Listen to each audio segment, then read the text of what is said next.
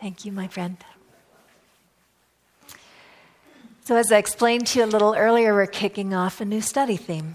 And in our year of studying masters and mystics and metaphysicians, so I want to go back through those three words again, because by the end of the year, we really want to understand what they mean.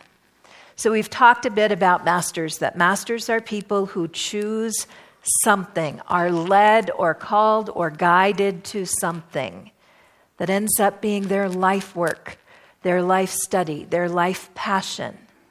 And at this time, as we go through this year together, it's hopeful that you'll ask yourself the question what is my life passion? What do I care to master? Mastery isn't something that necessarily starts as a child. There are many people who, in their later years of life, have the time and the inclination to actually work toward mastery. But mastery changes who you are. The pursuit of mastery invites you to look for teachers. It invites you to seek new information, to expand who you are, as opposed to simply settling into day to day existence. It invites you to bring forth the very best and most powerful aspects of yourself. And you came here to do that, to bring those parts forward. Mystics are people who have had a direct experience with the divine, generally as a result of whatever it was they were trying to master, generally as a direct result of their life circumstances, which brought them to their great passions. And metaphysicians are people who simply see the natural world in a much bigger way than is normal in our society. They see beyond the normal limitations that we put on ourselves as human beings and look into the meta or what is beyond our visible experience. So, most of the people that we're going to study throughout the year are all three of these masters, mystics, and metaphysicians. And George Washington Carver was indeed all three of these. A man who in a very practical way, was known as a scientist, but was also known as the man who spoke to flowers. He has a very unique life story that brought him into relationship with nature in a profound way. And through that relationship, he developed a clear understanding, a clear ability to speak directly to the, the um, energy he called Mr. Creator and to get answers. Real, solid answers he could hear and feel and know. So we have a little video. Michael, just uh, nod at me and let me know that's queued up. Then we're going to go ahead and learn a little bit about him.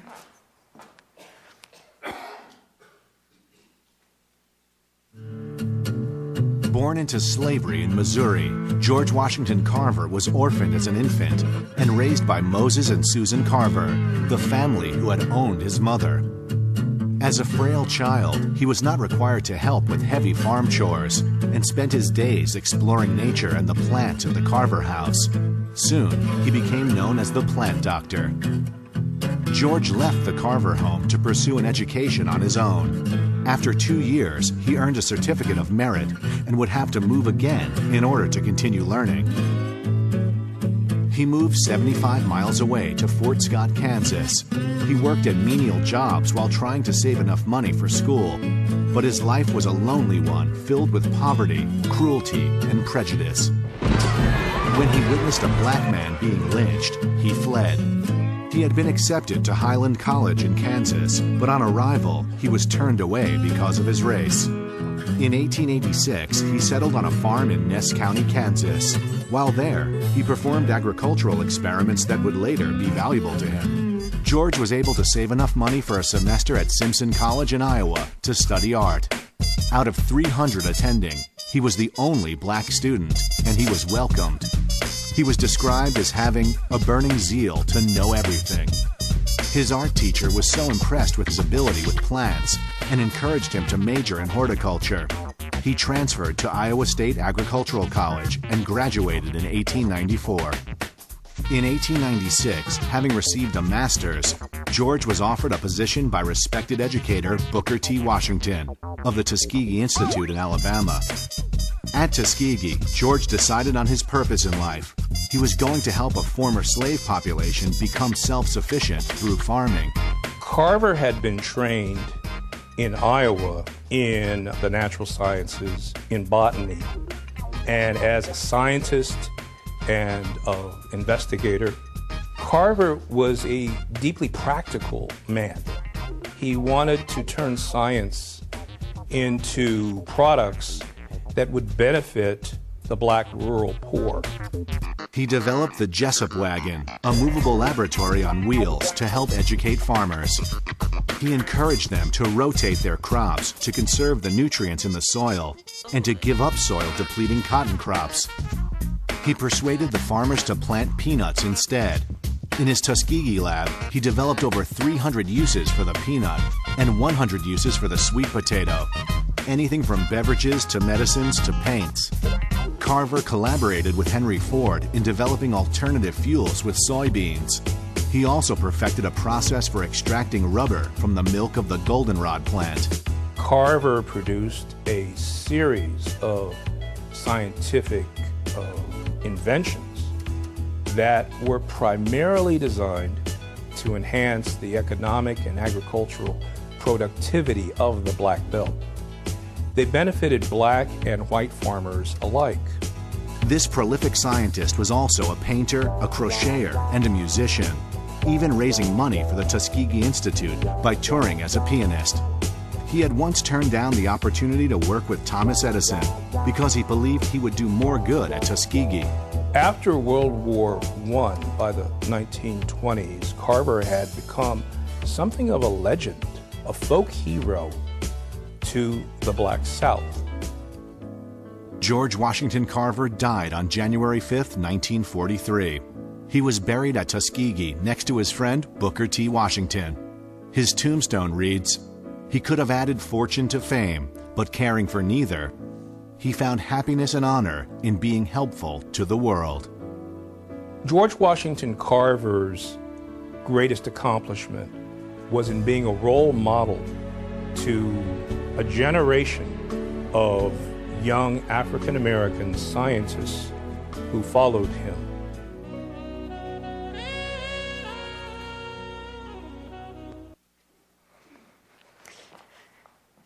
So imagine that, just imagine the world in the year 1864.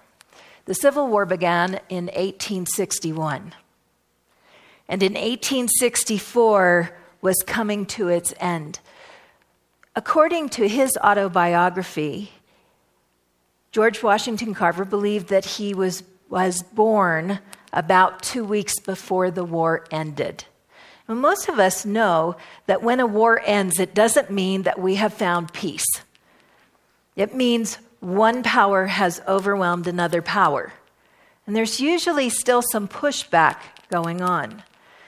When George was born, he was born to a slave woman named Mary. He had, in his older years, the original uh, papers of her sale and they estimated that she was sold to Moses and Susan Carver when she was 13 years old. So she was a young woman.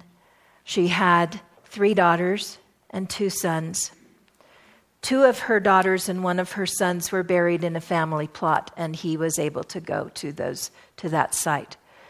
But uh, not long after he was born, he was what he called Ku Kluxed. And he and his mother and his sister were taken by raiders across from Missouri into Arkansas, which borders the state on the south end. And Moses Carter offered money and sent a man to go and find them and bring them back. And they found the baby, paid $300 to return the baby, but were not ever able to recover the mother and the sister. His father had been killed before he was ever born taking an ox cart into town and was lynched. So he was, before he was old enough to even recognize that he was alive, he was an orphan. And at that time, at the end of the war, the family, Moses and Susan, took him in and let him live in the main house. He was very sick when he came back. He came back with whooping cough, and he was very sick, and he continued to be sick through most of his young life. In fact, doctors told Moses and Susan that he wouldn't live to be 21.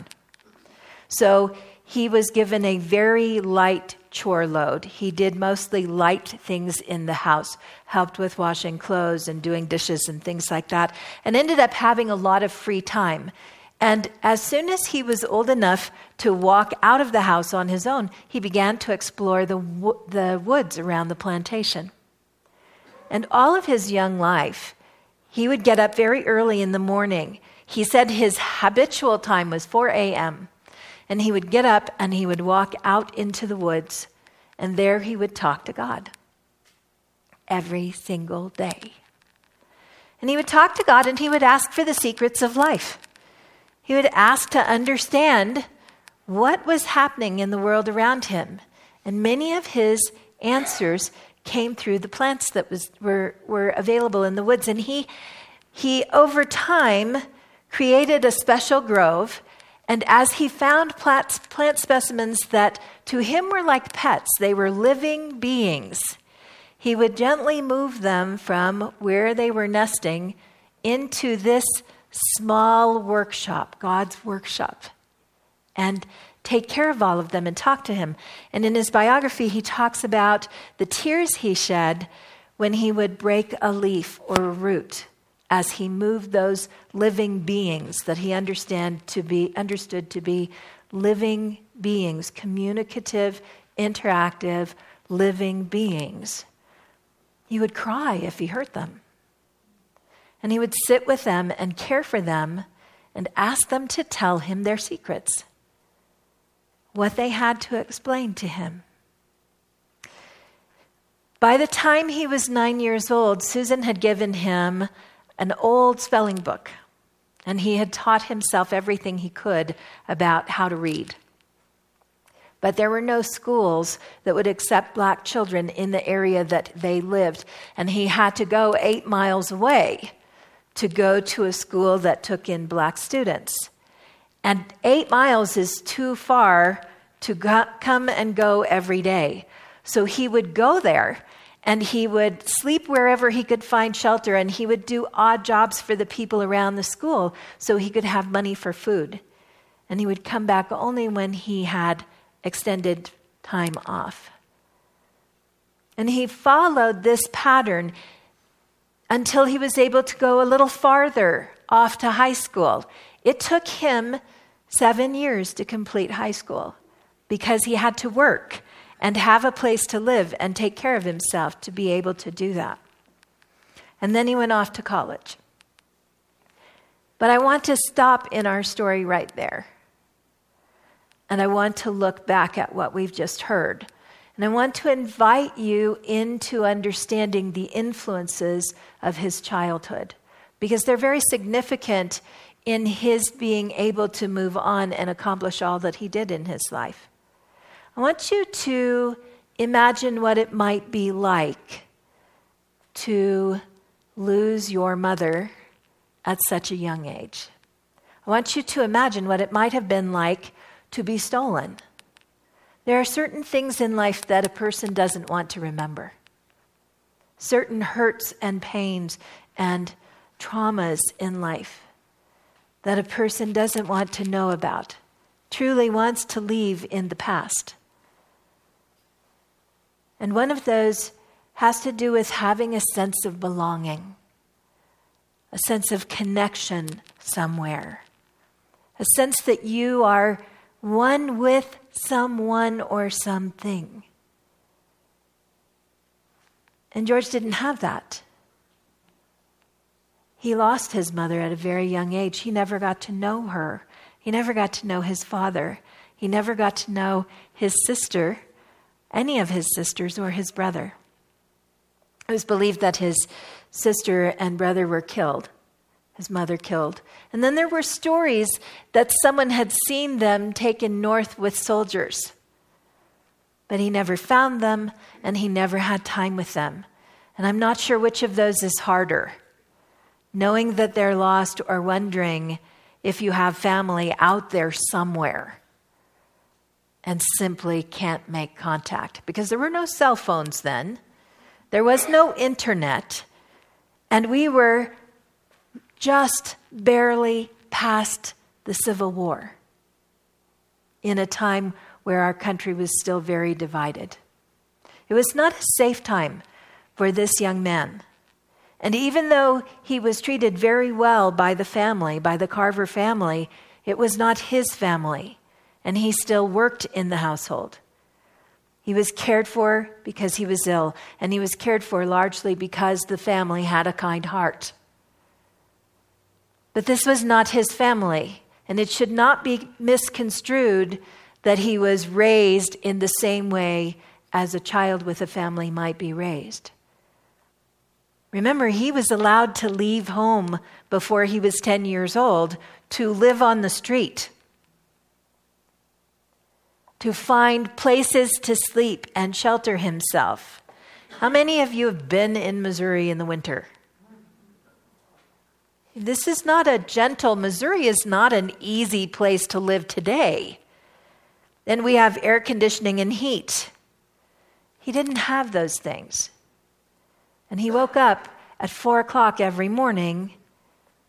And I can't help but imagine that he was looking for his place in the world. That perhaps he was looking for where he connected, what was there for him.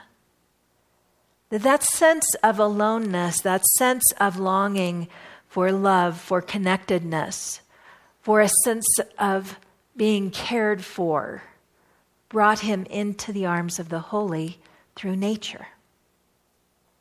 And he had the opportunity every single day to go out and connect, to physically connect, to touch and feel what was around him in nature. And he talks in his autobiography about stones. He had a special relationship with stones as well. He was often told on the plantation to move stones that had fallen off the fireplace or down around the building, down the hill and put them away, get them away from the house so nobody would trip over them. And so he would move them, and on the way down the hill, he would make friends with some of them and put them back in his pockets and take them back with him, and then be told that they belonged down the hill. So it wasn't just plants, but all of nature that he connected with, that he sought out. And that voice of Mr. Creator, who somehow he heard, whether he heard words or whether he heard through his heart, through a sense of being, we don't know. But there is a story that he tells later in life about the fact that at one point, long after college or long going into college, he, he went out at four o'clock in the morning and he said, Mr. Creator, What's the purpose of the universe? And the universe responded, Little man, the purpose of the universe is way bigger than you will ever understand. And he said, Okay, then, Mr. Creator, what is the purpose of man? And he heard the reply back, Little man, that is still bigger, you know, I think in my head, over your pay grade, right? It's, it's still over your head. I can't explain that to you. And he said, Mr. Creator, what is the purpose of the peanut? And from that, he began to get the answers that gave him over 300 products that were developed from that one simple plant. And he accounts his understanding of what the, the peanut and the sweet potato were for to have come through the teachings that he received from the holy. That that connection is what brought him to envision and invent and bring forth all of the things that he brought forward. So, as we go through this month, we're going to talk about the tools he used. We're going to talk about what he accomplished. We're going to talk about his influence in the world. But I want to tell you one last interesting thing because we tend to put characters far away from us, these mystics we tend to put them far in our history. and being born in 1864 still sounds like a long time in the history of our country as opposed to where we are today in, in this 2018. But last week, when I announced here that we would be talking about George Washington Carver this month, uh, one of the members of our community came to me.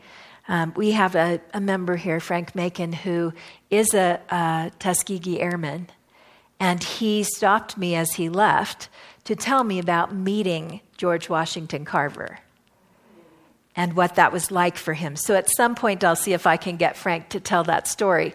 But it's, it's that close. We're connected. There is a living member who met this man as a living member in our community. This is not so far away as we'd like to make it. And it's really important for us to remember that because it's not about the world being so dramatically different, even though it is. It's about our connectedness. And we're seeing that through all of the, the metaphysicians that we've studied, through all of the mystics that we're learning about. This is about what drives us to connect to one another, to the world around us, and to the holy. So, next week we'll talk more about George Washington Carver, but I have a couple of his quotes for you right now. George Washington Carver said, If you love it enough, if you love it enough, anything will talk to you. He said, Fear of something is at the root of hate for others, and hate within will eventually destroy the hater. He said, How far you go in life depends on your being tender with the young, compassionate with the aged, sympathetic with the striving, and tolerant of the weak and the strong, because someday in life you will have been all of these. And he said this How do I talk to the flower? Through it, I walk to the infinite. And what is the infinite? It is that silent, small force. It isn't the outer physical contact. No, it isn't that. The infinite is not confirmed in the visible world. It is not in the earthquake, the wind, or the fire. It is that still small voice that calls up the fairies. Yet when you look out upon God's beautiful world, there it is. When you look into the heart of a rose, there you experience it, but you can't explain it. There are certain things, often very little things like the peanut the little piece of clay, the little flower that causes you to look within. And then you see the soul of all things.